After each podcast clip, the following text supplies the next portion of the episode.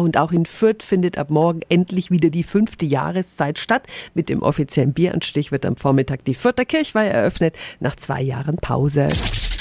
365 Dinge, die Sie in Franken erleben müssen. Happy ist natürlich auch Oberbürgermeister Thomas Jung. Auf was freuen Sie sich jetzt? Also ich persönlich freue mich dieses Jahr am allermeisten erstmals mit einer Enkelin die schon bald zwei Jahre, erstmals auf die Förderkirchweih gehen zu können.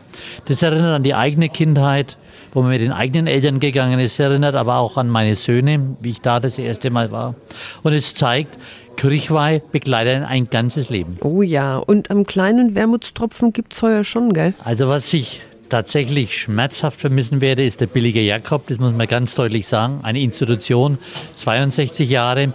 Aber es gibt auch viele neue Fahrgeschäfte. Es gibt ganz viel Flair, wo Gewohntes ist. Und ich glaube, die Tradition überhaupt, dass die wieder stattfindet, das ist doch die wichtigste Botschaft. Absolut. Die Fürther Kirchweih ist auch wieder da. Morgen ist um 11 Bieranstich. Am Abend gibt es ein Eröffnungsfeuerwerk an der Freiheit. Und übermorgen am Sonntag ist ab 13 Uhr verkaufsoffen. 365 Dinge, die Sie in Franken erleben müssen. Täglich neu in Guten Morgen Franken. Um 10 nach 6 und um 10 nach 8. Radio F.